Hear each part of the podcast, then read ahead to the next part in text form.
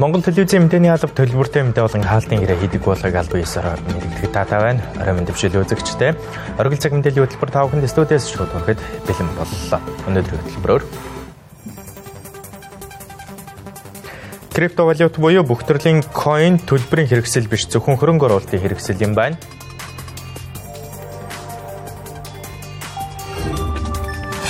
Ирээдүйн өв сангийн их усөр хөрөнгөөс 200 2030 он хүртэл зарцуулахыг хуурайл хуулиар хоригджээ. Сайжруулсан түвшний борлуулалт нөөц хэвийн байдалд орсон байна.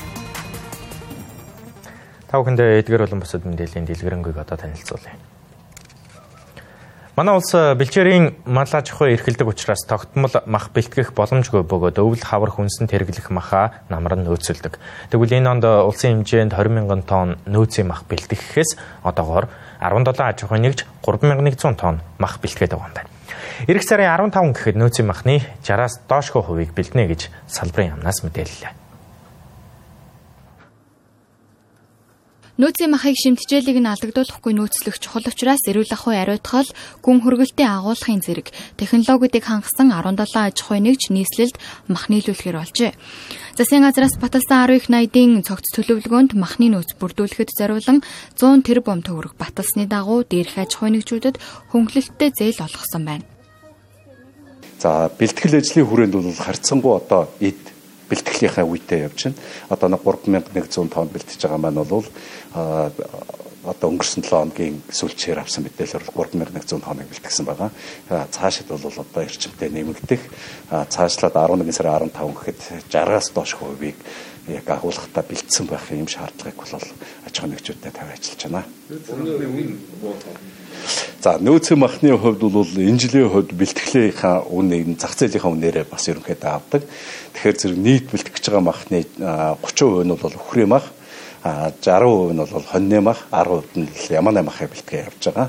Тэгээ бэлтгэлийн хувьд бол үнэ одоо юу гэдгийг доктортой үнээр бол ирэх хаврууд одоо эртгэн борлуулалтаа хийнэ гэсэн ийм зохион байгуулалттай байгаа. Бид нэр өмнөх жилүүдээс бас нөөцийн махны хэмжээг бас нэмэгдүүлж байгаа маань бол бас борлуулалтын хувьд хугацааг бас уртсгах ийм бодлого барьж байгаамаа. Аймгийн төв суурин газрын хүн амын хүнсний хэрэгцээг хангахад зориулан нийт 5.5 мянган тонн бэлтгэх үүрэг чиглэлийг хүргэн бэлтгэл ажилдаа ороод байгаа юм байна. Манай улс өнгөрсөн онд мөн адил 20 мянган тонн нөөцийн мах бэлтгэж байжээ. Өвлжилтийн бэлтгэлийг хангах ажлууд эхэлж ургац хураалтын талаас илүү хувьтай ажил үргэлжилж байна. Манай улс э, энэ онд дотоодынхоо төмс Улаанбуудын хэрэгцээг бүрэн хангах бол хүнсний ногооны хэрэгцээний 60%-ыг хангах юм байна. Та бүхэн дэлгэцэнд анхаарлаа хандуулна. Энэ онд э, улсын хэмжээнд нийт 655 мянган гад тарилт хийсэн. Тодорхойлбол 420.2 мянган гад үр тариа, үнээс 389.4 мянган гад Улаанбуудаа 19.8 мянган мянган гад төмс 9.9 мянган гад хүнсний ногоо таржээ. Урдчилсан тооцооллоор 559.2 мянган тонн Улаанбуудаа 198.8 мянган тонн төмс 117 мянган тонн хүнсний ногоо тос тос хураа авах төлөв гарсан. Тэгвэл өнөөдрийн байдлаар тариаланчдаас ирсэн мэдээллээр Улаанбуудаан үр тариа хураах ажил 52.3% та байгаа бол төмс хүнсний ногооны хураалт 80 орчим хувьтай үргэлжилж байгаа юм байна. Энэ жилийн ургац сураалт цагаагаар хүйтэн байснаас шалтгаалan 15 хоногор хойшилсан гэдгийг албаныхан мэдгдсэн. Энэ сарын 20 гэхэд ургац сураалтын ажил дуустдаг байсан бол энэ жил 11-р сарын 1-нд дуусах төлөвтэй байна. 9-р сарын сүүлээр үүссэн шатхууны хомсдол ургац сураалт хойшлоход нөлөөлсөн байж болзошгүй гэсэн таамаг байгаа бол ургац сураалтад хэрэглэх шатхуунаа урьдчилж нөөцөлдөг учраас шатхуунаас шалтгаалсан асуудал үүсээгүй гэлээ. Аа Улаанбаатар хураалт бол нэг 74% та хүнс төмсний хураалт 85%-тай, хүнсний ногооны хураалт 93%-тай. А тижэл тосны ургамлын хураалт нэг 39%-тай ургац хураалтын ажилд явагдаж байна. Одоо 10 сарын үржилсэн цаг уурын уурын мэдээгээр бол одоо цаг агаар тогтун дулаахан одоо тогтун байна. Одоо нартай байх гэсэн урьдчилан мэдээрсэн. Тэгэхээр бол ерөнхийдөө бол одоо ирэх одоо 10 хоногт бол ургац сураалтын ажил бол жигдрээд 11 сарын 1 гэхэд ургац сураалтын ажил бол дууснаа. Тэгээ 11 сарын 1-ээс хойш мэдээж өтрөм цэвэрлэгээний ажлууд бол хийгдэх болно. Хөдөө аж ахуйн тоног төхөөрөмжийн гайл нэмэгдсэн өртгийн албан татврыг тэгэлснээр 40 гаруй дэвшилтэд комбайн орж ирсэн бөгөөд ураа цураалтад хэрэглэгдэж байгаа юм байна. Харин хүн хүчний тухайд ураа цураалтад цэргийн алба пагчид оюутнууд хүнсний талуун хамрагддаг нийт 11460 хүн тариалалтын 12 аймагт хөдөлмөрийн төр гэрээгээр ажиллаж байна. Цагаагаар хүйтэрч галлагааны улирал эхэлснээр сайжруулсан шахмал түлшний нийлүүлэлтээс шалтгаалж гэр хорооллын айл өрхүүдийн гал тасалдаж түлш борлуулах цэгүүдэд иргэдийн дараалал ихээр үүссэн. Харин өнөөдрийн байдлаар борлуулах цэгийн тоог нэмж нийслэлийн хэмжээнд сайжруулсан шахмал түлшийг 509 цэгт борлуулж байна. Ингэснээр өмнөх 7 хоногудтай харьцуулахад иргэдийн дараалал багасч түлш түгээлт хэвийн байдалтай усныг борлуулагчид хэлж байгаа юм. Өвөл болохоор хүйтэн болдог гэдэг шиг нэгэнт гал түлхэн тодорхой байхад энэ намар таван толгой түвш компанийн дотоод асуудлын улмаас нийлүүлэлт муудаж нийслэл түвш борлуулах цэгийн тоо хангалтгүй байсан. 9 дугаар сарын 27-ны байдлаар нийслэлийн хэмжээнд сайжруулсан шахмал түвшийг 41 цагт борлуулж эхэлсэн. Энэ үд айл өрхийн гал тасалдаж нөхцөл байдал хүндэрсэн юм а.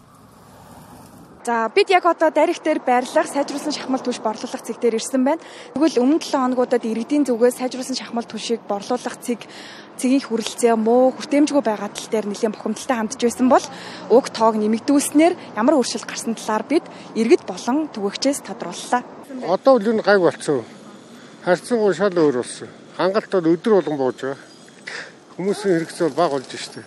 Яг гурван газар ойрхон болох дээр гайг байгаа Бүр хойроос бүр дамбаас ирж авдаг шүү дээ манахаас. Тэгээ холоос тэдний дамбын юу хөрөхгүй нэгэд. Тэгээс дарих бол хангалттай аваад байна л да. Тий, дамб энэ одоо хойдлын тэр ганц удгийн тэр Монелийн тэнцээс хүртэл ирж явдаг. Гайгүй л шүү дээ. Чадрах ирээр л хөөрхөн амт гэдэг цаанаас нь э, юу машин цашаа нооч дугаартай ачаал хүргээл л шүү дээ. Аа би хамаагүй гайгүй болчихсон юу цаанаасаа бол өгдөг чанараараа өгөөл байна. Манайдар бол наваа гайгүй л шүү дээ. Саяхан саяхан цэгнээс муу тийм юм одоохон даа гайгүй л. Эндээс бол анх удагаар ирж байна. Өмнө нь бол өөр газараас шууд очиод авч ирсэн. Тэгээд оочрол ерөөсө байхгүй байна. Өмнө нь бол айгүй хоочтой байсан. Тэгээд юу хоёр газар очлоо байхгүй байна. Харин энд ирэл байна харин. Энэ жилийн галгааны улирал 171482 өрх шахмал түш хэрэглэх статистик судалгаа гарсан байна. Таван толгой түш хариуцлагатай усад компаниас галгааны оргил улирал эхлэхэд борлуулалтын цэгийг 600 төгрөг нэлээ. За нөөц бол эд одоо өвлийн хүүтэн ачааллын үед бол нэг 14 хоногийн одоо нөөц бол бидэнд байна.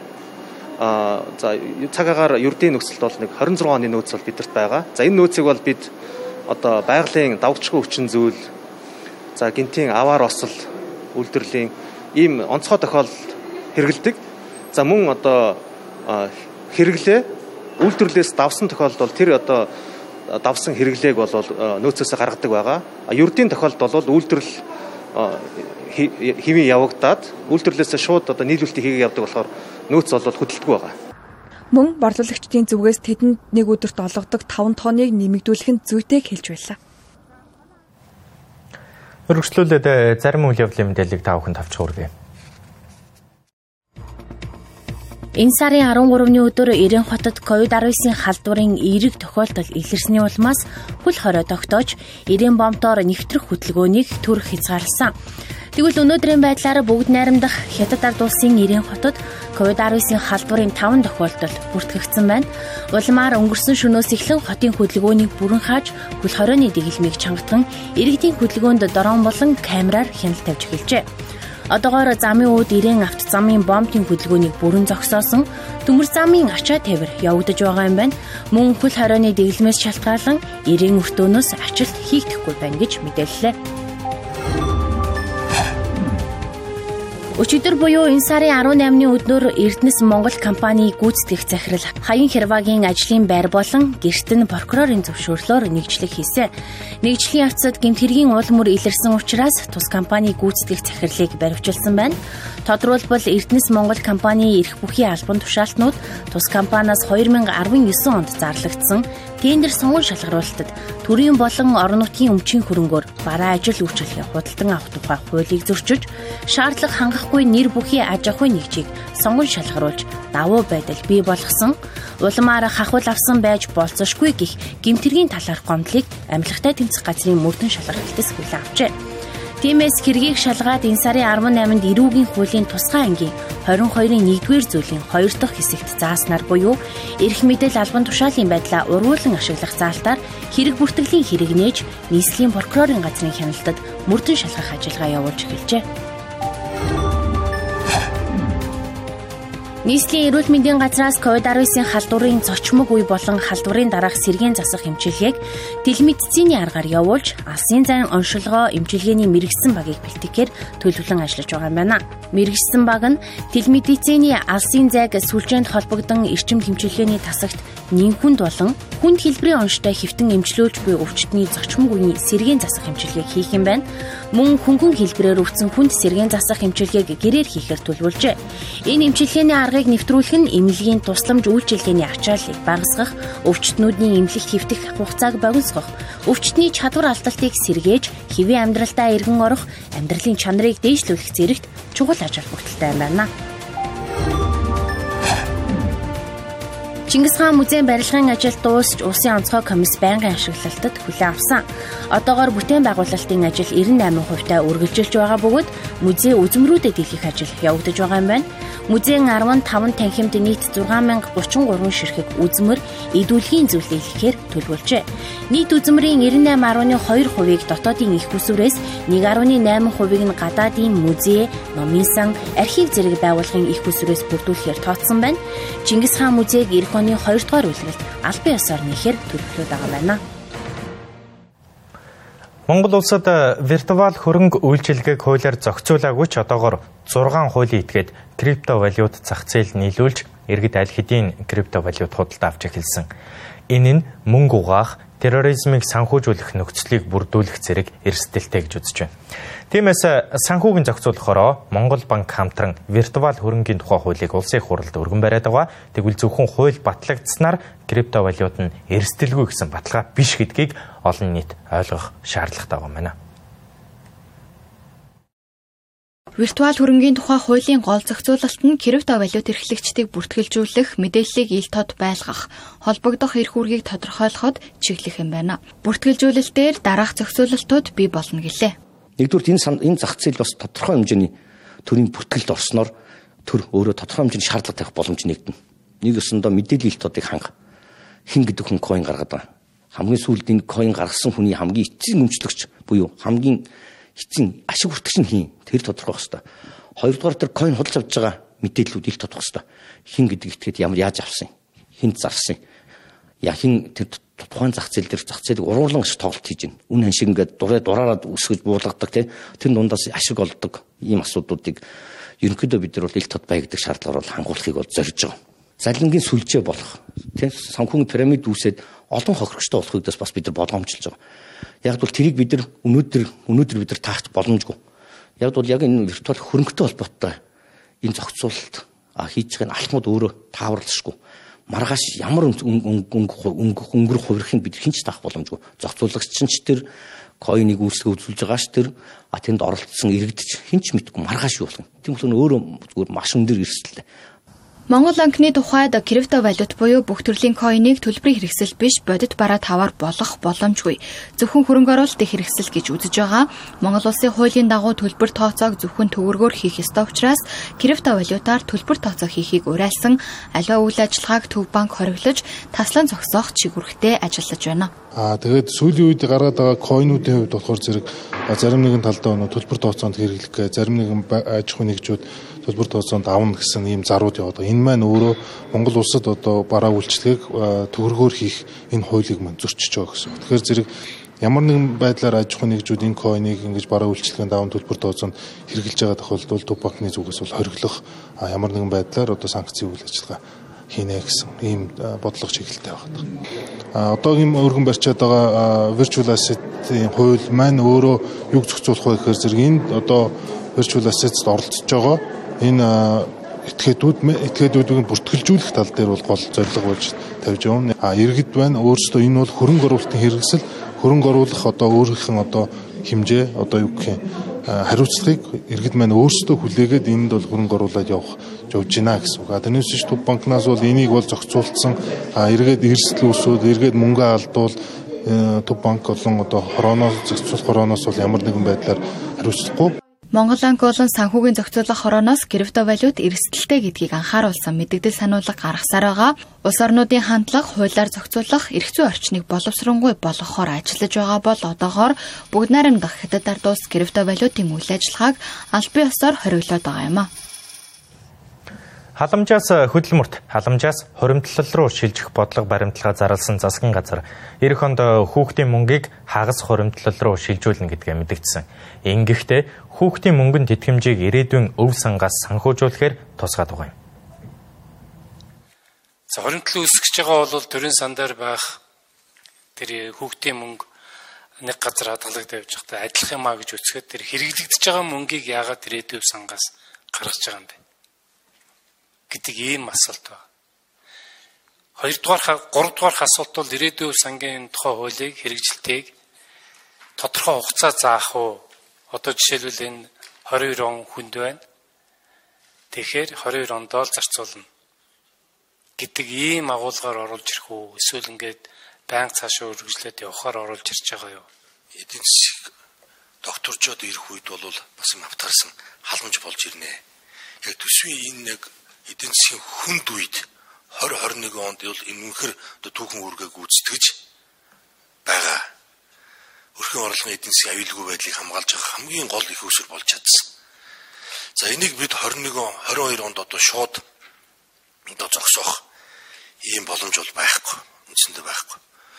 Тийм учраас энийг доктортой байдлаар за бас эдийн засгийн шок хэрэглээний төвшөнд үүсгэхгүйгээр бид ингэ шилжилтийн бодлого хийх ёстой За энэ яг эдийн засгийн хүн дэмжилжилтийн үед одоо ирээдүйн өв сан бол энийг санхүүжүүлэх хамгийн бодиттой бөгөөд концепцийн хувьд яг агуулга зорилго нэгдэх нийлэх ийм тохиромжтой ийм сан гэж харж байгаа.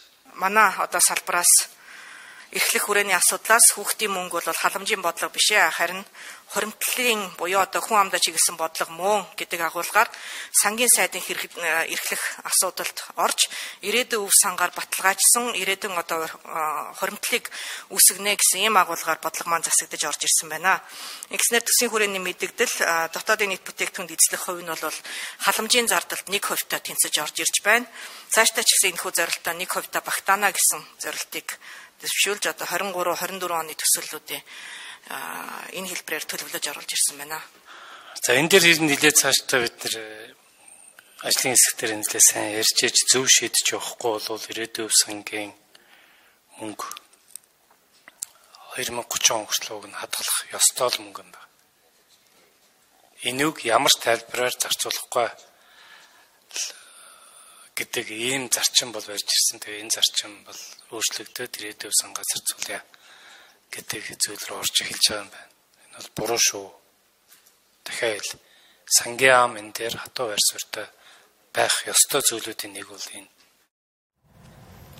Ирэх оны 1-р сарын 1-ээс 7-р сарын 1 хүртэлх хугацаанд хүүхэд бүрд 100 мянган төгрөгийн тэтгэмжийг бэлнээр олгох эсвэл хоримтлуулах сонголт бий болно.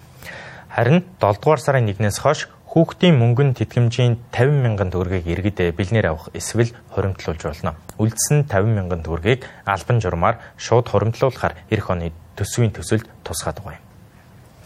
Дараагийн мэдээг танилцуулъя. Амьсгалын замын халдвар төвчнөөс урдчлан сэргийлэх тархалтыг бууруулах гол арга нь амны хаалтны хэрэглээ. Ялангуяа манай улсад дэгдээд байгаа COVID-19-ийн халдварын мутац хувилбар буюу дельта вирусны халдварлах чадвар нь 60%-аар илүү учраас халдвартай хүнтэй зөрөөд өнгөрөхөд ч халдвар авах эрсдэлтэй. Тиймээс э, амны хаалтыг өдөр тутамдаа зориулалтын дагуу зөв хэрэглэж татах нь чухал гэдгийг мэрэгжилтэ онцолж байна. Иргэд ковид-19-ийн өвчлөөс сэргийлэх зорилгоор амны хаалтыг хэрэглээд 2 жилийн хугацаа өнгөрч байна. Амны хаалтны төрлийн тухайд импортоор орж ирсэн нэг удаагийн болон шүүлтүүртэй амны хаалт дотоод гадаадад үйлдвэрлэсэн төрөл бүрийн даван амны хаалтыг өдөр тутамдаа сонгон хэрэглэдэг байна. Тэгвэл бид иргэдээс ямар төрлийн амны хаалт сонгож хідэн цаг зүйдгийг тодрууллаа.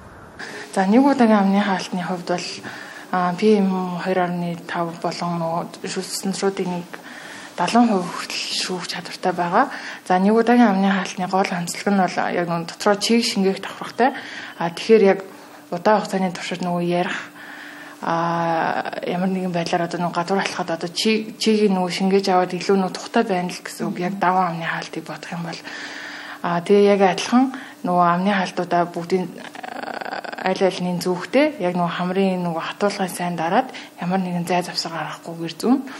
За за даван амны хаалтны хувьд бол PM 2.5 тоосон тоосон зэрэг 60 хүртэл шүүн ковидын тусламжруудыг бас мөн адилхан.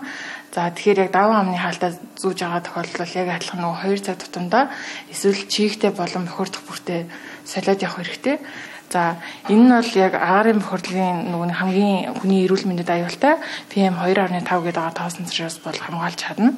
А тэгэхдээ а яг ийм төрлийн хавхлагтай амны хаалт маань болохоор яг нөгөө нэг амьс оруулж байгаа агаарыг шүүдэг, гадагшилж байгаа агаарыг шүүдэг байгаа. Тэгэхээр яг ийм хавхлагтай амны хаалтыг бол одоо яг ковидын хаалтын үед бол зөвлөдөггүй. А хэрвээ яг нөө энэ 95 амны хаалт яг зүүхийг хүсэж байгаа бол яг ийм хавхлаггүй ийм амны хаалтын зүүн гэсэн үг. Энэ болохоор илүү нөгөөс сул амьсгалахаа чөлөөтэй байдаг учраас яг 100 нөгөө халууцахгүй байна гэж зүгөөддөг. А тэгмүүд эсэргээр нөгөөрийг хамгаалах гэдэг гэсэн үг байхгүй юу? Тэгвэл манай улсад иргэдийн зөнхлөн хэрэглэж байгаа амны хаалтуудын зориулалт болон хэрхэн зөв хэрэглэх талаар нийгмийн эрүүл мэндийн үндэсний төвөөс тодрууллаа. Би одоо ингэ 2 цаг тутам маскаа сайлан дийтэй хаяа яг 2 цаг бас байдаг байхгүй дөрөв мөрөгүй. Тэгээд сайн бас болохгүй л болтон. Тэгээ даван маск хэрэглэхэд ер нь тийм амар санагддаг. Тэгээ нөгөө каф 94-гийн хэмжээ маск гэх амьсгалтай бүргэлдэхүүн хэмжээлт болохоор жоохон төвөгтэй тийм битүү тийм бөхчм орчинд бол илүү төвөгтэй. Маска тэгээд 4 цаг бодлогоос солилд шин. Тэгээ хэрэглээний маск аваа явчихдаг. Тийм дотор а юу гэрээс ингээд сургууль хүртлээ нэг өөр маск хэрэглээ. Сургууль дээр очиоор маска ингээд арай өөр маск хэрэглээ очидаг. Нүрээ буддаг учраас нүүрэнд ингээд будаг тогтдог болохоор ингээд солихгүй бол ингээд муухай болоод идэх болохоор ингээ ер нь бол 2 цаг тутам ер нь бол сольдог. А миний хувьд бол одоо нэг өөрөө хараа муутай. Нүдний шил зөдөг учраас ер нь өөртөө эвтэйхэн байдалтайгаар л маска сонгодог шүү дээ. За тэр нөгөө 94 гэдэг тэр маск ч болохоор 72 цагийн маск. Тэгэл нэг 2 3 хоног автуусан зүгэл тэгэл сэлдэг дөө. А 2 цаг тутамд яг салах хэрэгтэй гэдэг. Тэгээ 2 цаг тутамд л салдаг. Ковид-19 халдварын дельта хувилбарын тархалт өндөр байгаа энэ үед нэг амны хаалтаа олон цаг хэрэглэх дутуу зүх зэрэг нь халдвар төртөх эрсдлийг бий болгодог байна. Тиймээс иргэд амны хаалтыг зөв хэрэглэж өвчлөлөөс өөрийгөө болон эргэн тойрны хүмүүсээ хамгаалахыг уриаллаа. Нийгмийн эрүүл мэндийн газраас цар тахлын хохирол багтай даван туулах арга зүй сэдвт баг хурлыг өнөөдөр зохион байгууллаа. Энэ хуралд нийслэлийн хэмжээнд COVID-19-ийн халдварын улаан бүсэд ажиллаж байгаа эрүүл мэндийн салбарын ажилтнууд оролцож 31 илтгэлийг хэлэлцүүлжээ. Цар тахлын үед хүнд нөхцөлд ажиллаж байгаа эрүүл мэндийн ажилтнууд эмчилгээний арга зүй, ажиллаж буй нөхцөл байдлын судалгаа зэргийг танилцуулсан. Жишээ нь улаан бүсэд ажиллаж байгаа совилогч бие болон сэтгэлийн тэнхээ төсвөрлөх чадрын судалгааг танилцуулжээ. Зарим өвчтнүүдийн харилцаа ажлын ачааллаас үүдэн эрүүл мэндийн ажилтнууд ажилласаа гарах халшлах тохиолдол гарч байгаа. Энэ тухай тус судалгаанд дурдсан байна.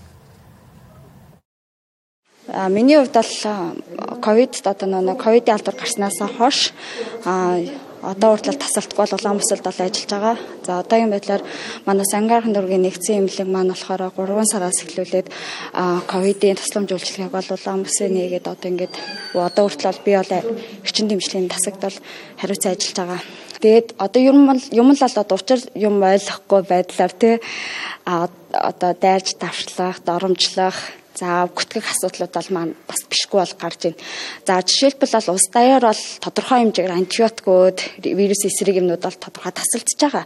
Энэ бол инженерийн буруу ч юм уу одоо эмнэлгийн бол буруу биш шүү дээ. Тухайн засаг төрийн л одоо асуудал ах би тэрийг бас сайн мэдэхгүй. Тэг чи миний мэдлээс хэтэрсэн асуудал. А яг им та ингээд тасрахтай холбоотой тодорхой хэмжээ бид нар ч хүний аим аврахын тулд явж байгаа шүү дээ. Шаардлагатай юм тариага үнхээр хиймээр байдаг чадахгүй байдаг. Тодорхой хэмжээр ар гэрийнхэнд нь ингээд захих асуудал бол гарч байгаа гэсэн одоо зарим өвчтөнгүүд бол биднийг одоо өөрсдөө хэрэгэлдэ барьдаг гэдэг одоо гүтгэх асуудлууд бол гарч байгаа удаа дараа бол одоо сүүлийн үед бол гарч байна. Харилцан хандлагын явж гисэндээ бас ингээд дайрангуу хандах ч юм уу тий Тиймэрхүү юмнууд бол байна байна. Тэгээд энэ одоо байдлаас болоод бас эмч имлэгийн ажилтнууд бол ажлаас гарах асуудал ч гэсэн гарч Мөн эмчнэр өвөрмөц эмчилгээний арга туршлагаа солилцсноор эмчилгээний чанарыг сайжруулах нэгдсэн шийдэлд хүрэхэд чухал ач холбогдолтой байлээ. Үргэлжлүүлэн үзэгч та бүхэн цаг агарын мэдээлэлд анхаарлаа хандуулно.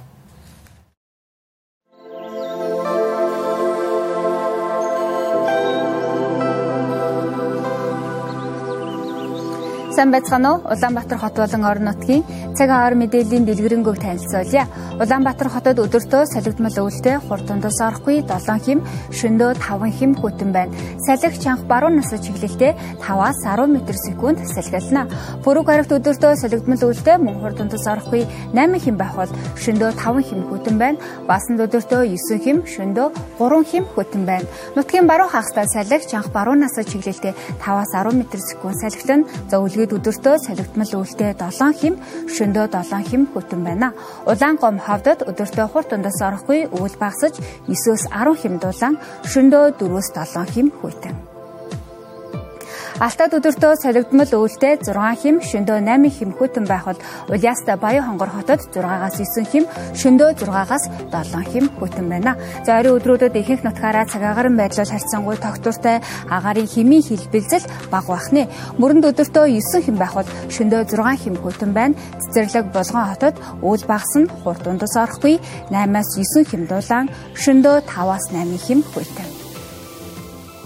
Арвахэр хотод өдөртөө 6 хим, шөндөө 5 хим хөтөн Сүхбаатар чойрд 7-оос 8 хим өвөл багсаж хурд тундас орохгүй шөндөө 4-өөс 5 хим хөтөн байна. Зуумад хотод өдөртөө өвөл багсаж 6 хим байх бол шөндөө 6 хим хөтөн байна. Эрдэнэт Дархан хотод 8-аас 9 хим, шөндөө 3-аас 5 хим хөтөн байна. Үргэлжлүүлэн та бүхэн нутгийн өмнөд хэсгийн цагаагаар мэдээллийг харж байна. За 70 цэцгод хотын хувьд өдөртөө 7 хим байх бол шидөө 3 хим хөтөн байна. Сайн шанд Мандалгав хотод солигдмол үлдээ хурд тундас орохгүй 6-аас 9 хим дулаан, шөндөө 3-аас 4 хим хөтөн. Чингис хотын хувьд өдөртөө 9 хим байх бол шөндөө 6 хим хөтөн, баруун урт Ча болсон хотод 8-аас 9 хим дулаан үл багсаж хурдундас орохгүй, шөндөө 4-өөс 5 хим хөтөн байна. Өргөжлөлн та бүхэн нэмэлт мэдээлэл хүлээн авч үзнэ үү? Өвлийн уйлрал ирж байгаа энэ үед орон нутагт өвлжилтийн бэлтгэл ажил эдвэрнэж байна. Манай улс энэ үйл 44900 тонн өвс, 2900 тонн ногоон тижэл, 14860 тонн тижэл бэлтгэхээр төлөвлөсөн байна. Хүнсгүдэ аж ахуйн хөнгүүлдвэрийн яамны 10 дугаар сарын 10-ны өдрийн нэгтгэсэн мэдээгээр малчид 791 мянган тонн өвс, 22 мянган тонн ногоон тижэл, 1.8 мянган тонн үйлдвэрийн тижэл, 23.9 тонн гар тижэл, 1.3 мянган тонн дарш, 31 мянган тонн хужиршуу тус тус бэлтгэж гүйцэтгэл 73.8 хувьтай байна. Мөн аймаг сумдын өвс тижээлийн аюулгүй нөөц бэлтгэх ажил 44.4 хувьтай байгаа бөгөөд энэ дүн өнгөрсөн үеийн мөн үеэс их байгааг салбар яамнаас онцоллоо. Өвлжилтийн бэлтгэл ажлыг бол бид хоёр төвшөнд бол зохион байгуулж байгаа. Нэгдүгээрт бол одоо малчтын төвшин зохион байгуулж байгаа. За малчтын төвшин зохион байгуулж байгаа өвлжилт товаржилтын бэлтгэл ажлын одоо дүнг 10 дугаар сарын 10-ны байдлаар аваад үзэх юм бол 73.5% та байна. За 73.5%. За өвс бэлтгэлийн тухайд гэх юм бол 1 сая 33600 тонн өвсийг бол бэлтгэсэн байгаа. За ногоон тэжээлийн тухайд бол бид төлөвсөн хэмжээнээсээ бол бас олон дахин давуулсан одоо ийм үр дүнтэй байгаа. Манай орны нийт нутгийн 66.6% нь бэлчээрийн нөөцтэй гэсэн судалгааг цагуур орчны шинжилгээний газраас гаргасан байна. Улсын тусгай хэрэгцээний аймаг дундын аргалан тачид нуур Баг хайрхан Баян нуур Малах Чилэн Чойболсон Хөвгдөл Хэрлэн Баян улаан Отрын бүс нутагт 2021-с 2022 оны өвөл нийт хонин толгойн шилжүүлснээр 854 мянган толгой малыг өвлжүүлэх бэлчээрийн даацтай гэсэн дүн гарсан.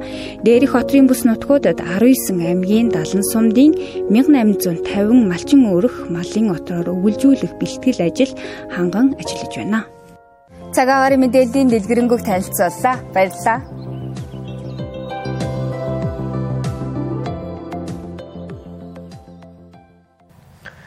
Монгол телевизийн оргил цаг мэдээллийн хөтөлбөрийн хөвгөөр хөндрөлж байна. Улс төрийн намын вслээс ангид хаалтын гэрээгүй аж ахуй нэгж байгууллагын захиалгагүй төлбөргүй мэдээ мэдээлэл авч үзсэн танд баярлалаа. Та бүхэн оройг сайхан өнгөрүүлээрэй.